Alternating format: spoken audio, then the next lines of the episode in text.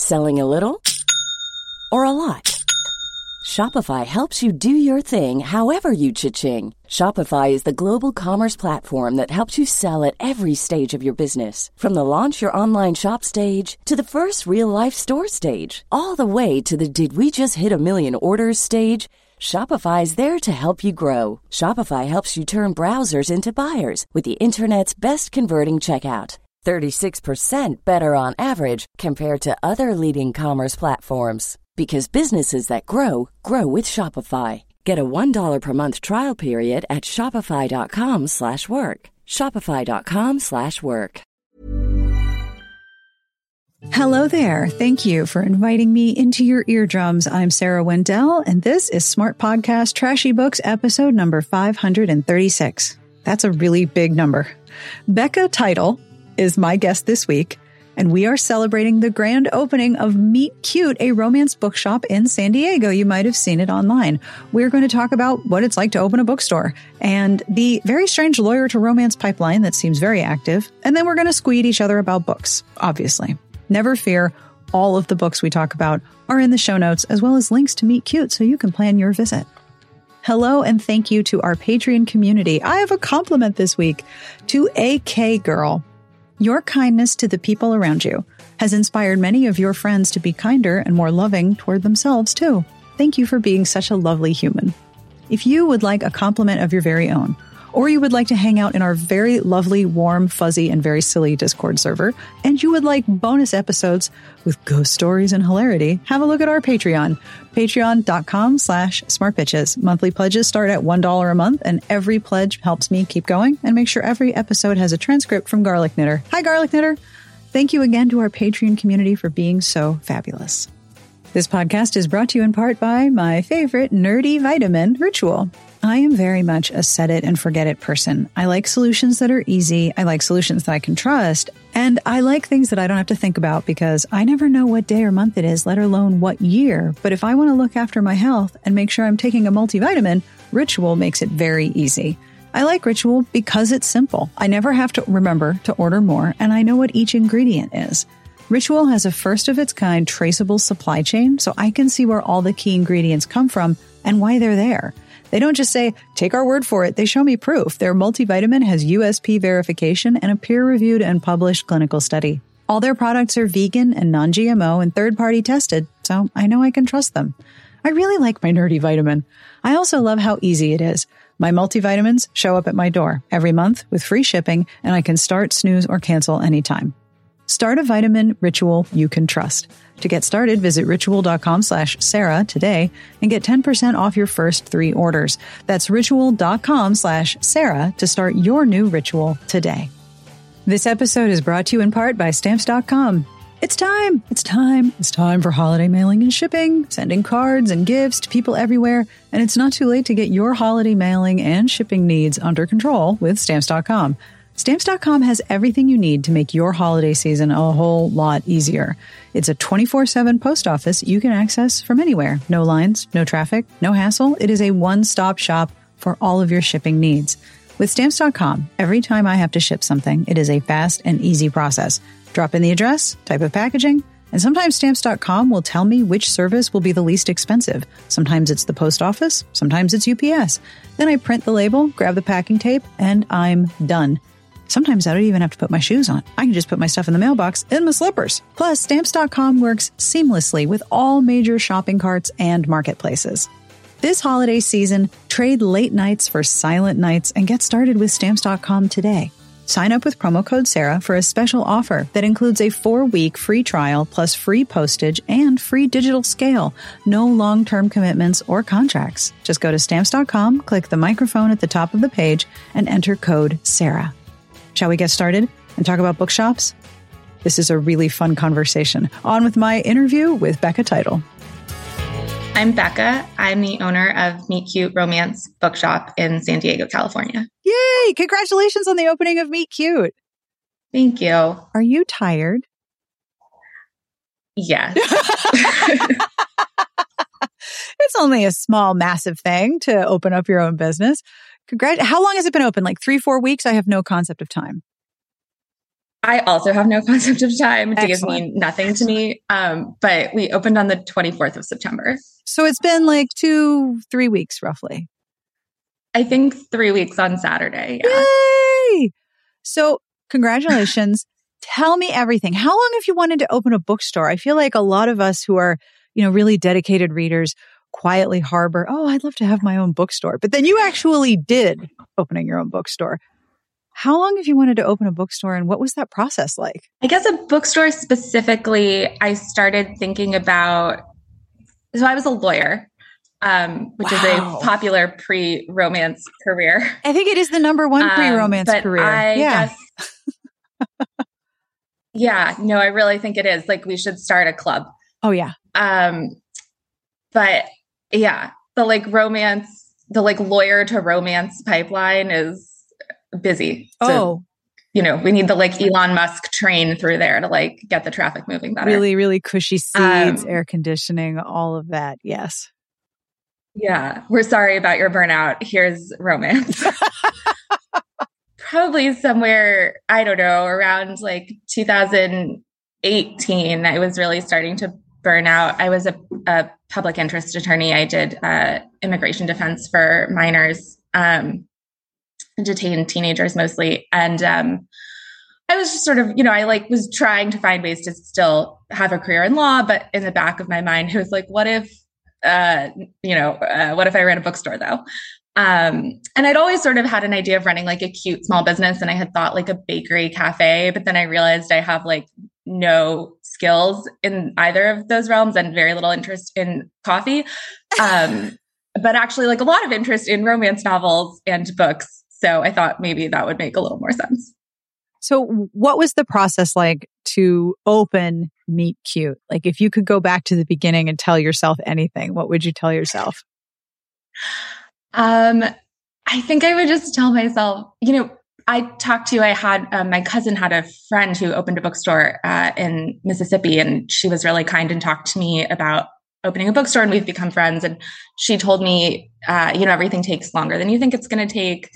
Um, and I was like, sure, I understand when people say that. That is a thing that I understand. And then it took like longer than the longness that I had extended past the amount of time I thought it was going to take. um, I don't know. It's like the ongoing pandemic effect of how long things take, maybe. Yep. So, what was the first step? Did you find a location? Did you figure out the name? Like, what was the first step in, like, all right, I'm going to open a bookstore. Let's do this? I started with the name because I was playing around with the name back when I was still in the like, what if I ran a bookstore though phase? So before I had really decided to do it, I was brainstorming names on like, you know, Zoom calls with my best friends from law school. Um, one of my best friends from law school is convinced that he thought of this name.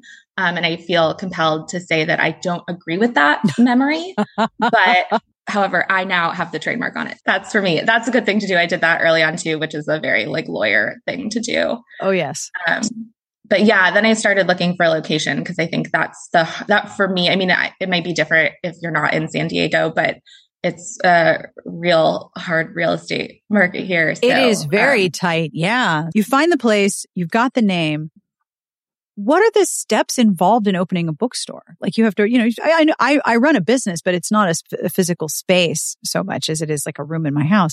You have to register the business and set up all of your business stuff. How do you like reach out to bookstore, book like publishers and distributors and be like, hello, we're new. And what has the response been like when you've told people about your new store? I was really fortunate to have that um, friend of my cousin who had just opened a bookstore and she did talk to me for like an hour and give me sort of like a, quick lay of the land. It was sort of the like talk I give to people when they're thinking about going to law school, um, which is like, I mean, a little bit less of the like aggressively, like probably don't do it, but very much like, say. You know, I have been really, I have a bad track record at talking people out of going to law school, but I, I do my best. Um, but, uh, you know, it was just very much like, you know, it's, it's hard it's a lot it's like drinking from a fire hose i remember her saying um, and that is true. Um, all of my jobs have been like that so i felt really prepared for it. Um, they don't give you a lot of like prep or supervision or oversight when you're a public interest attorney. There's a lot of need and not a lot of people working in the field so they kind of give you your law license and like send you off to court. Um, so i was like i can I can do that. I'm, I'm ready for it. The stakes are lower, you know, like no one's actual life is at stake if this bookstore thing doesn't go well. So, um, that was sort of my frame of reference for, for, uh, for starting this business. But, um, yeah. And then I sort of, there's a company that does bookstore consulting and they put out a little like binder about information and they have a whole course and everything but i didn't do the course i just started with the binder and i joined the american booksellers association and um, there's like a Facebook group for people who are just really generous with information. It's like bookseller mentors on Facebook, and you can just like search the history of it for weird questions, um, which all of that was super helpful. It's just important, I think, to be really self directed and like able to find information on your own. It's just a lot of like researching stuff. Oh, yeah. And there's always a Facebook group, right? There is somehow always a Facebook group. there's group. always a Facebook group. always, always, always. And it's it's so amazing when you search in a group, like whether it's a subreddit or a Facebook group, and you're like, oh my God, I'm not the only person with this problem. Whew. Like just the, the knowledge that you're not alone in a question is always very reassuring, right? Yeah. I had previously, I'm not really on Facebook, but I had a like burner Facebook account for um, dog fostering because I started fostering dogs during that lockdown. Um, and you needed a Facebook to do it through the organization I was working with. So it was like my burner dog Facebook account was like just dogs and this like bookseller page. It was very weird. the algorithm has been very confused. Oh, but you asked what the response has been. Yes. Um, What's the response been like? It's been really wonderful. I think another thing I sort of tried to do at the beginning, um, my aunt had recommended to me was there is this group uh, that does a lot of small business mentoring.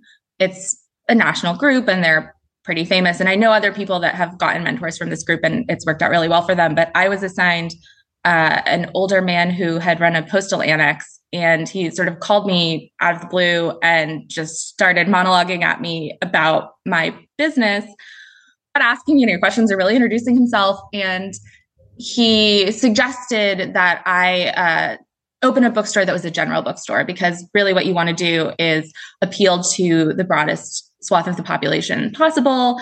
And so opening a niche bookstore was a terrible idea and just sort of not asking any questions or knowing anything about genre romance or anything like that. So, um, you know, take all your advice with a grain of salt, I think was the lesson there.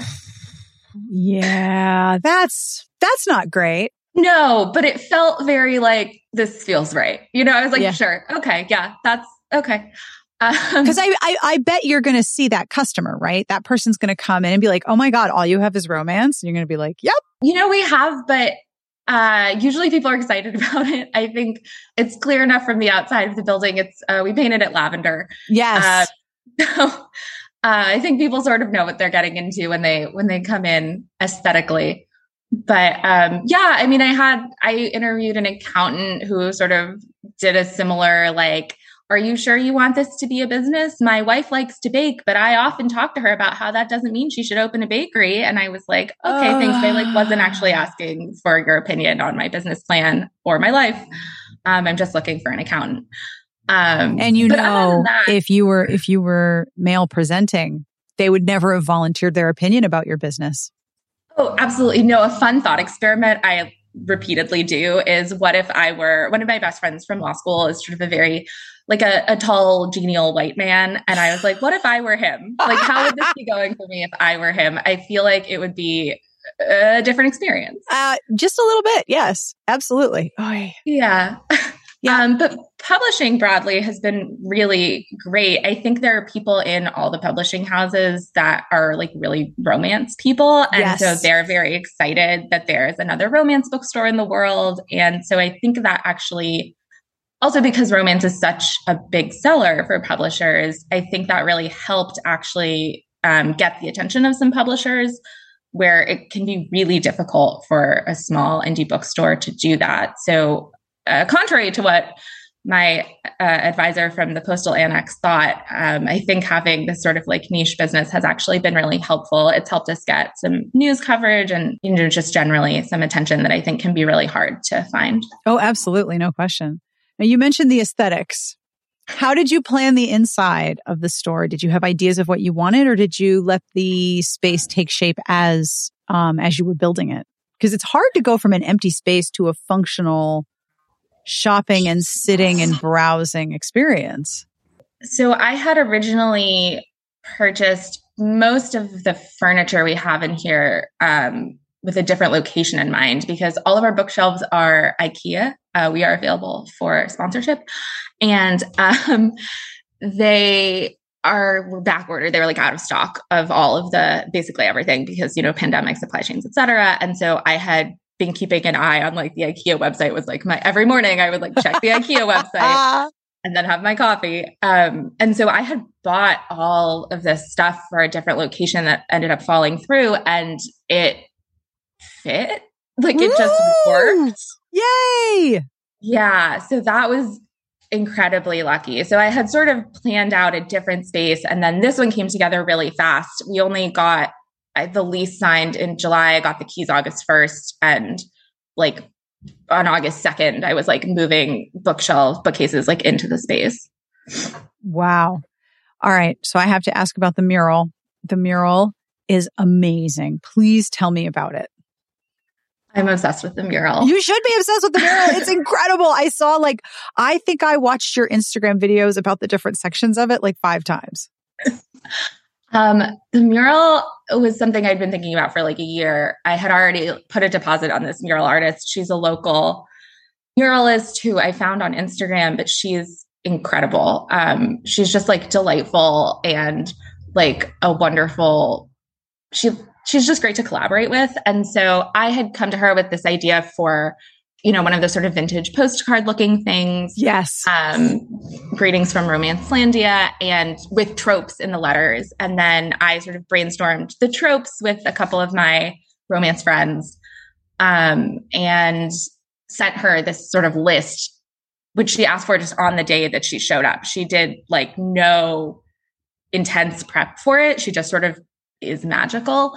um, and she like comes like she you know she sketched out the basic card thing and then she started sort of sketching in the letters and we would move things around and see how they looked and if things were not you know i tried to pick tropes that you could like visually interpret but yes. sometimes you can't um, and so i would sort of it took her a couple days so like after the first day if something wasn't working i sort of brainstormed a couple new things i would send her photos um, and yeah i don't know it came out better than i could have hoped. That it, it's amazing. It's what are some of your favorite letters and tropes? Like what is one that you look at it because I know you're looking at it right now. What is one that you look at and every time you just go, "Yes." I'm per- personally just really obsessed with the sort of old school clinch cover letter. I just think it came out so well and I really it's been important to me in making this store to both be like really inclusive and representative of what romance is today, which I think we really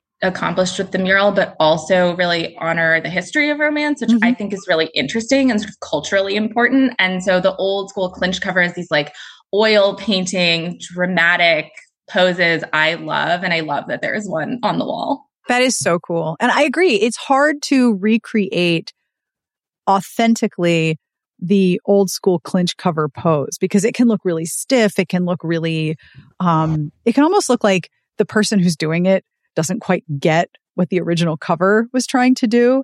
And, and covers are kind of amazing to me because they have so much work to do in so much, so little time.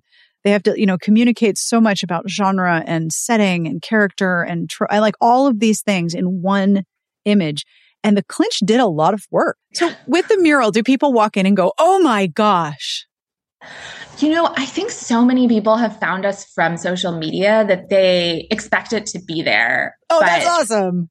It is a very popular thing to take photos in front of, which was the goal of it. I think it's like really fun and something to share. And people seem to really like it, which is great. I really wanted it to be a little bit of every part of the genre. Now that the mural's up, the store is up, you've opened. How has your first few weeks been? It's been a whirlwind. Yeah. It's been great. Yeah. Yeah. It's been great. Um, I just, I think I, I didn't, I underestimated maybe sort of like the enthusiasm, which is great. Um, it's like a great problem to have, but it just sort of meant that we didn't have what I imagine other businesses sometimes have, which is time to like learn to control inventory properly. and like, you know, so we would like by Sunday, when we're not getting deliveries of books, we'd be like kind of picked over for like the first week or two, which is like a totally reasonable thing as a new business owner to be like learning to do. Um, but as a store that people are excited to come to sucks. So um, we've like I doubled our backstock and I think we're sort of in better shape now. But just um, yeah, the enthusiasm and the number of people I I was surprised by. I think it was we had a TikTok go viral. I think that kind of did it. Yep. So what social media can do. Isn't it really just incredible? And I think especially post pandemic and post all the lockdowns, people are interested in going to spaces that match the things that they love. You know, instead yeah. of going to like a liminal in between space that is just sort of here is where people gather is this is a space for the thing that I love where other people who love the thing that I love are there too. Yeah. And I think especially after lockdown, but even just generally, it is a cliche to say, but like it's hard to make friends as an adult. It is. Um, it absolutely is. people. Yeah. Um, and I think there have just been so many people who have been excited. I mean, our book club is meeting for the first time this weekend and we had to split it in half um, because it was just too many people. I think it'll sort of it'll even out. We opened a second book club that's a queer romance book club, and people will sort of filter around. But I just that's another thing where I just sort of didn't expect that, mm-hmm. um, which is great. I'm so excited for everyone to come and like chat with each other. We're going to do it as sort of a book mixer with um, we're going to hand out little question cards. So if there's no social anxiety you have things to talk about. The thing is the book that we all read. Oh smart. But instead of trying to like sit in a circle and have one person talk at a time yeah. it's just too many people i think for the first round. But yeah i'm really excited about that. Maybe book mixers will be a permanent feature. So what have been the things that have been selling out? Wow have we sold a lot of ana huang? Um, just so much Ana Huang, um, really? which is awesome. Yeah, good for Ana. Um, and we have an Ana Huang in store event, and the tickets sold out in like 10 minutes. Wow. It was free. It's free tickets, but like tickets for because we have a physical space that can only fit so many people. Um, right. And it is our first in store event. So that's another thing where I'm like, we don't really have a dry run of like a smaller in store event. Like we're going hard on the first outing. Um, it's the Ana Huang one. Everyone is real excited for, and I'm excited too. Um, so yeah, Ana Huang, we've been selling a lot of obviously Colleen Hoover. Um, we do have pretty much all Colleen Hoover, even the ones that aren't really genre romance, which mm-hmm. is most Colleen Hoover, just because it would be wild for people to come here and it, they just would expect to find it. Um, we do have a little shelf of romance adjacent books. So we have like Song of Achilles on there and, um, you know, Circe and some Silvia Moreno Garcia that isn't romance. And we also have her ones that are genre romance. But um, most of the store, I'm going to say like 98% of the fiction in the store is genre romance. And you have such good events coming up too. Like you have, so you have the, the romance book club, which I love, but then you have the Ana Huang and you have like virtual parties as well. Like you're doing both live and virtual. Yeah, I think virtual is something that's going to live on past lockdown. I think um, you're right. And it's awesome because it gives, you know, San Diego's a little bit out of the way. It's not terrible. We're near Los Angeles and people can come here. And also, it's a great spot to vacation. Quick plug. Um, but uh, yeah, it lets authors appear virtually at stores all over the country, and it gives people all over the country access to author events that they wouldn't necessarily be able to go to. So I love that. Um, so we're doing a virtual book party for Ashley Herring Blake for Astrid Parker Doesn't Fail, which I'm super excited about. I have the arc, I haven't read it yet. Um, I really like Delilah Green. The cover is oh, good. so good. Isn't the cover adorable? It's perfect. And I have never, I mean, I'm sort of fascinated by covers generally, but as somebody selling books, I have a new appreciation for how important a good cover is. And I mean, I have to hand sell books so much harder when it isn't a cover that is broadly appealing to people. And that's a bummer for for authors who don't always have a lot of control over that. So, no. yeah, anyway, I'm glad that she has a fantastic cover for Astrid Parker. I'm excited for it. Um, I'm looking up at our little uh, events board so I don't forget anything. We have um, an event we're calling Fresh Frocks for Fall, which is um, a four historical romance author panel who all have new books out in the fall in November. Um, and that is being moderated by um, my best friend since childhood who has read more historical romance novels than maybe anyone I know and is a school teacher and just I think could not be more qualified to moderate this panel and I'm so excited to be an attendee. I think the authors who haven't met her yet are going to be delighted that she is so deep into their backlists and their books and the genre. That's awesome. I also love the title Fresh Fro- Frocks for Fall. That is very clever. Thank you. I have roped that friend and her best friend from college, who's an attorney, into being my little like WhatsApp group of bookstore brainstorming.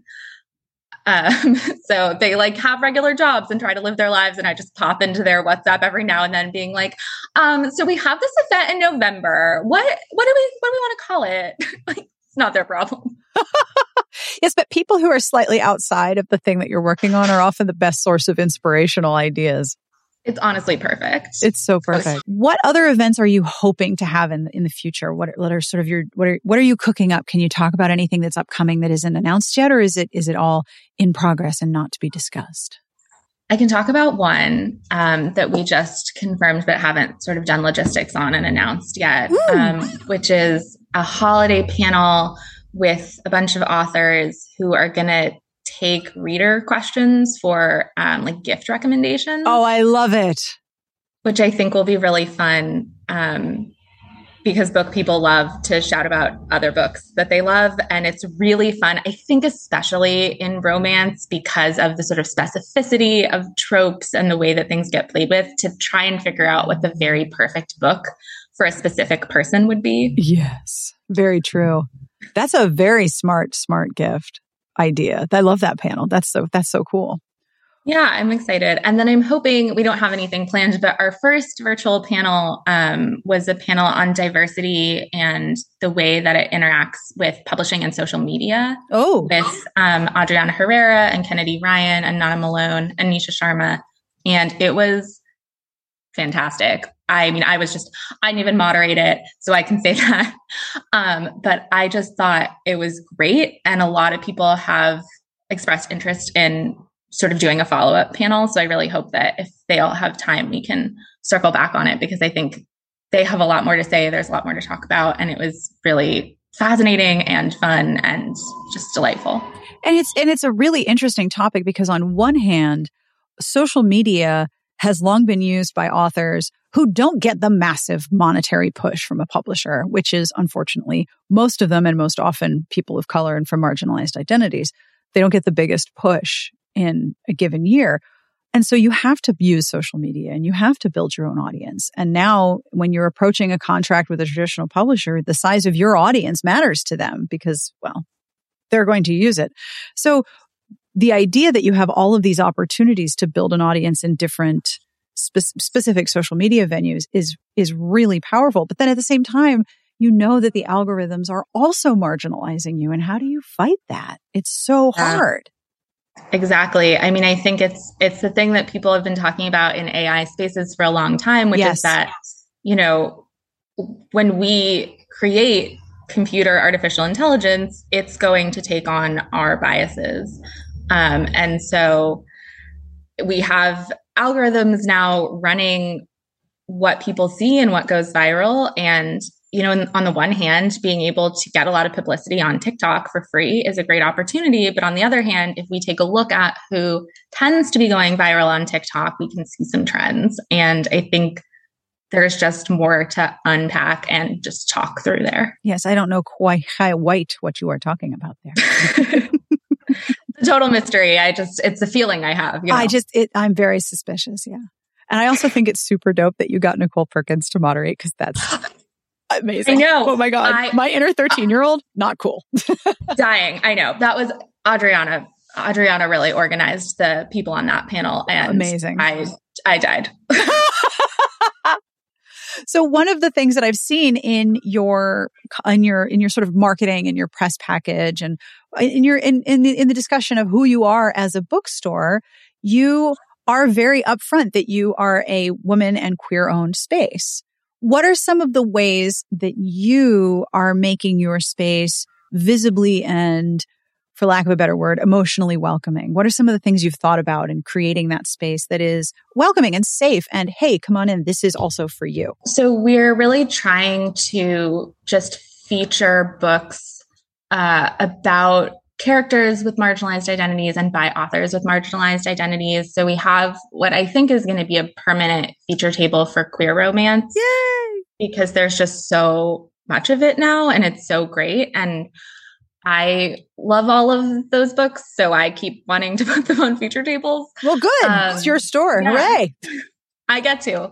Um, and, you know, in our face outs, even just on our sort of in our regular subgenre sections, we really try to face out um, books about characters and by authors with marginalized identities, authors of color, queer authors, queer characters, Black characters, Latina characters. Um, and we have, you know, we have a little, uh, my sort of pet uh, bookcase has books on writing and um, a section of books in Spanish. And it also Ooh. has a section on uh, queer history, which is just like, it's just some nonfiction queer history just thrown right in there next to the genre romance like theory. Cause why I not?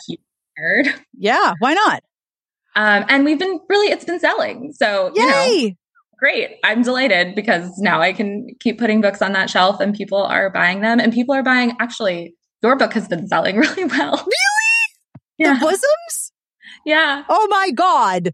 It's only it like a, it's only like a 10 year old book, 12 year old book now. Oh There's oh my not gosh. that many books on romance theory and it has a great cover and a great title and people are buying it. I oh mean, I I know. I'm delighted um that people are taking the genre both seriously and for fun. Yes. You know, like it's it's meant to be fun, it's delightful, and also I majored in performance theory, so I think it's fascinating what work it's doing culturally. Absolutely. And I'm delighted when other people want to talk about that with me. So I completely agree. And I'm uh, first of all, thank you for carrying my book.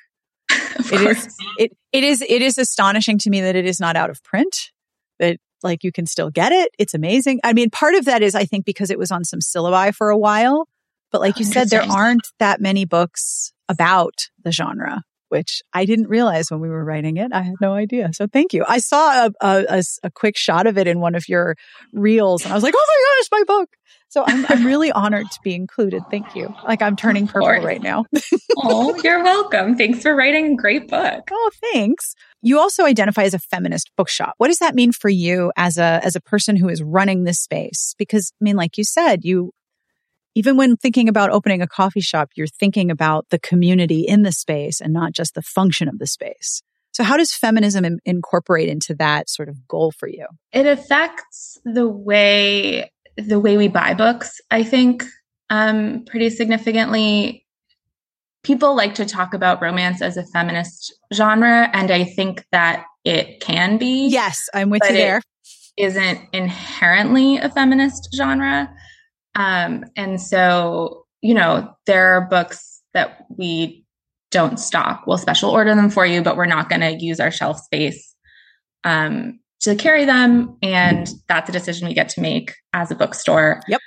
Um, and I think it also means, you know, it's intersectional feminism is really important to me. And so when we're talking about um, making space to put queer authors and authors of color in prominent positions on our shelves, that to me is a feminist choice also. Um, you know, writers, romance writers are predominantly women. Um, there are an increasing number of men and non binary folks. Um, but I do think that it's delightful to me that I get to run a bookstore where most of our books are written by women and take women's lives seriously, yes. their internal lives, um, and the things that are important to them are not belittled um, in any book in our store, yes. unless it's at the beginning, like by a villain.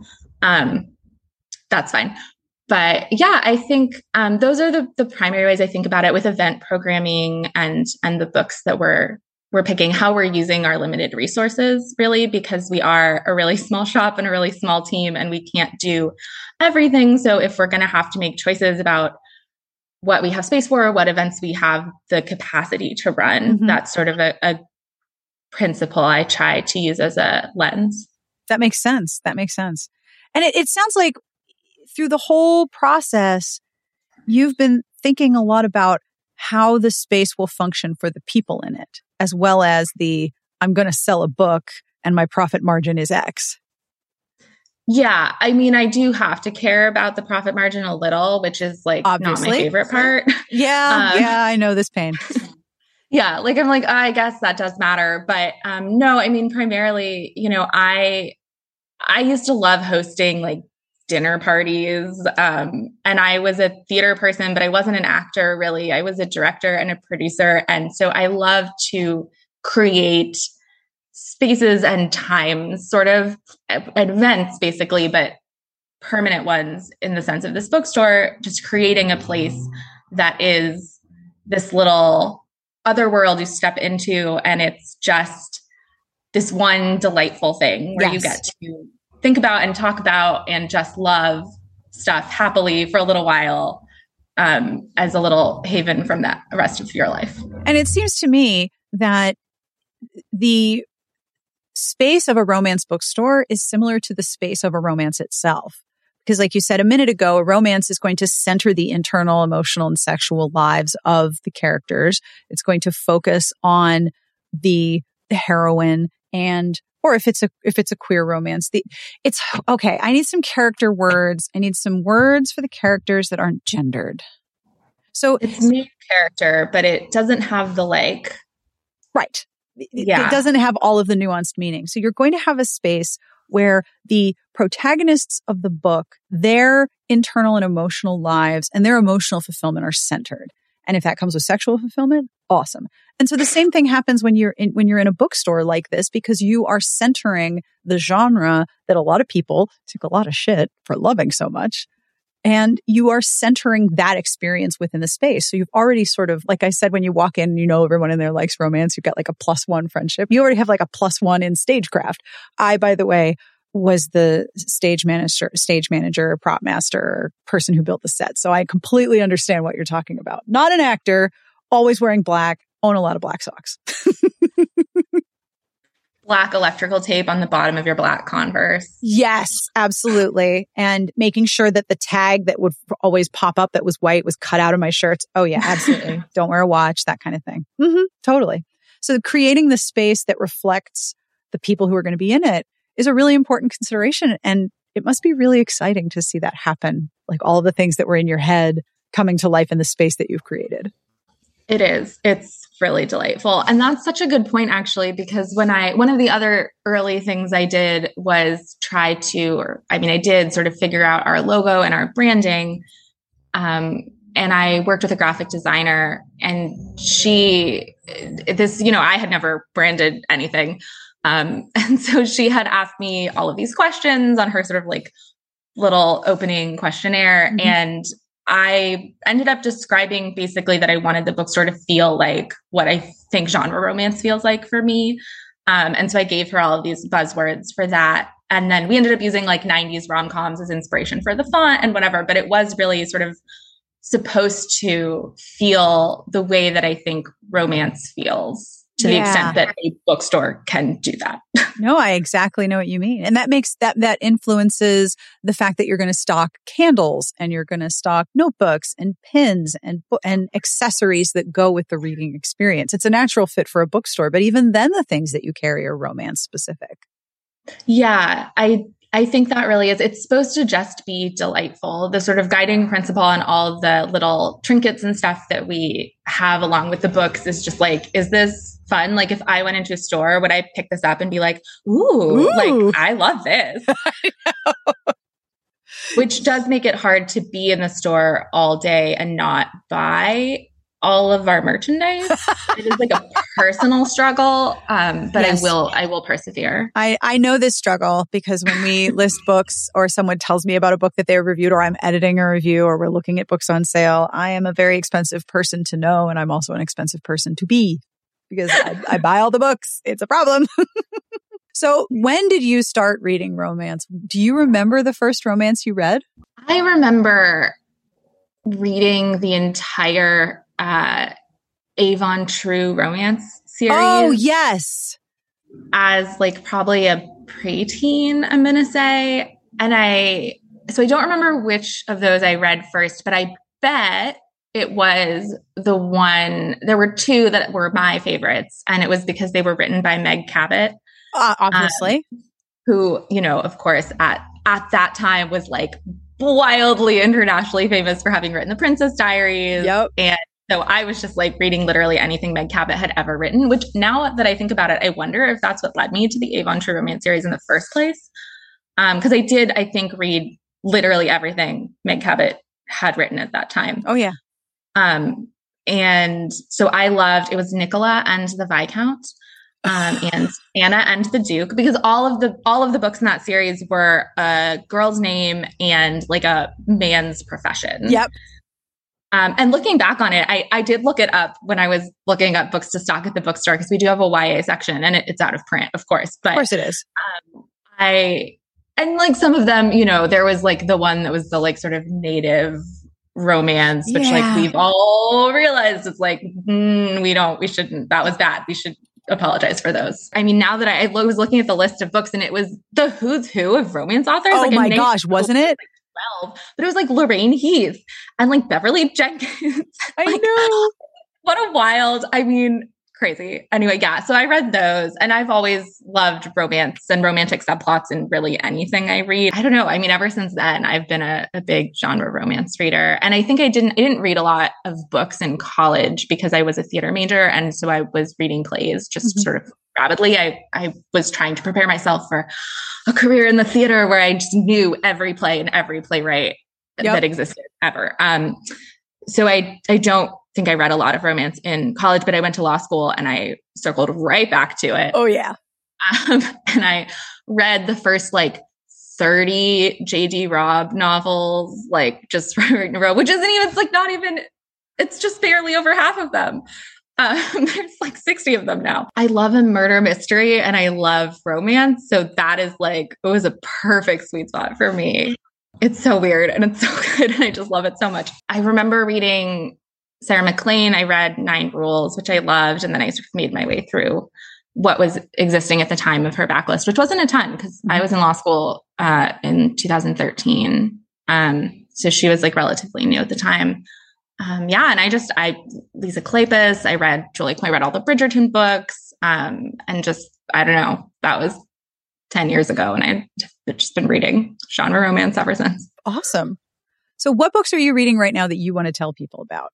Also, if you like mystery and romance, have you read Alisha Rai's Partners in Crime? Not yet. Oh my God. It's, I, I'm dying. I just I have so it. many books that I want to read. Is it amazing? Okay, I'm completely biased because I used to co-host a podcast with her, and I know her That's... personally. I was just at her wedding. All biases con- conveyed. It's so friggin' fun. It is so fun. Oh my god, I she does. I Alisha Rai is another one who I read in law school her like hate to want you yep um that series which i hand to anybody who comes in saying they want something that's kind of like the tv version of virgin river yep it has that energy to me and i oh, yeah. i loved it it's it's the family secret part right Yes. It's the it's, and it's like kind of a small town and everybody has like really intense backstories, oh. just like so much drama that they have to work through. So much drama. So much. I'm trying to see because you said you liked mystery. So of course I'm like, woo. You might also like The Spare Man by Mary Robinette Kowal, which just came out. It's a Ooh. science fiction mystery retelling of The Thin Man, but the couple who are solving the crime are already married and they're super hot for each other. Plus, there's an adorable dog. Oh my God. Yeah. Sorry, The Spare Wall. The Spare Man. Spare Man. The Where Spare did I get Wall? Oh, uh, Kowal mm-hmm. is the author's oh, last name. And there's a dog, sure. and it's a great dog. Well, no, that's funny that you say that because uh, the first book that I was going to say I just read recently and is now my bookseller pick at the store is Hither Page by Cat Sebastian. I love that book so much. I love it's it so much. So I just good. reread it. I just reread it like last week because it is so perfect. Have you read the sequel? Because I am saving it. Oh, um, it just it just came out pretty recently. The missing page. The missing page. Yes, I did. The whole undercurrent of exasperated caretaking is not a trope I know I, I knew that I wanted, but it is exactly what I wanted. It is it's one of my favorite things. Yes. Have you read um, the Freya Marske Marvelous Light? Yes. Oh my God. I just did an interview with her for the sequel. Um, I just did an interview with her like a week or two ago. It's so good. It's so good. It's so good. A Restless Truth. Yeah. Yeah. I know. Uh, oh my gosh. Yeah. So that was not on my list actually, but also a book I loved. Um, and then uh, I just read the Helena Greer debut, Season of Love. I have that on my list. Did you like it? I did. It's just very cozy and Christmassy and like Jewish.